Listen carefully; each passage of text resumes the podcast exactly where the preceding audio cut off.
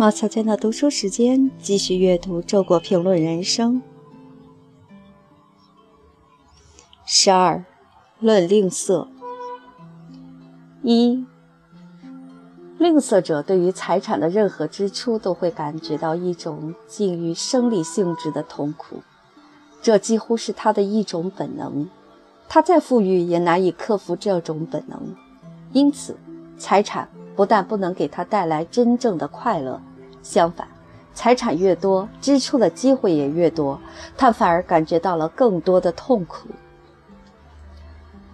二，同样的财产损失对不同的人的伤害是不同的。在有一些人，只要不危及正常的生活，他们就很容易轻忘，不会挂在心上；在那些重财的人，却会念念不忘，不断在心里计算自己的损失。于是，一遍遍地重复品尝财产损失的痛苦，把那痛苦扩大了许多倍。三，人的吝啬之心只有一把小尺子，他面对大价钱往往无能为力，却偏喜欢在小价钱上斤斤计较。因此，即使一个从来大方的人，在菜市场上也难免会讨价还价。四。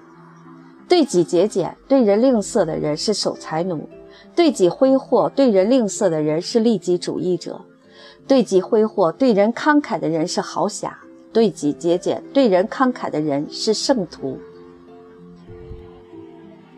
五，某人买衣服，因为不同尺寸的衣服价格都一样，他怕吃亏，总是买最大尺寸的，结果收藏了一大堆过大而不能穿的衣服。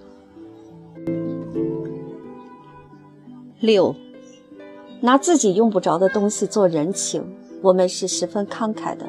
某位智者如是说，这算好的呢。有些人是这样的，即使自己用不着，如果你很需要，他也不肯给你，因为一，如果有一天他用得着了怎么办？这是出于吝啬；二，他嫉妒你由此得到的满足和快乐。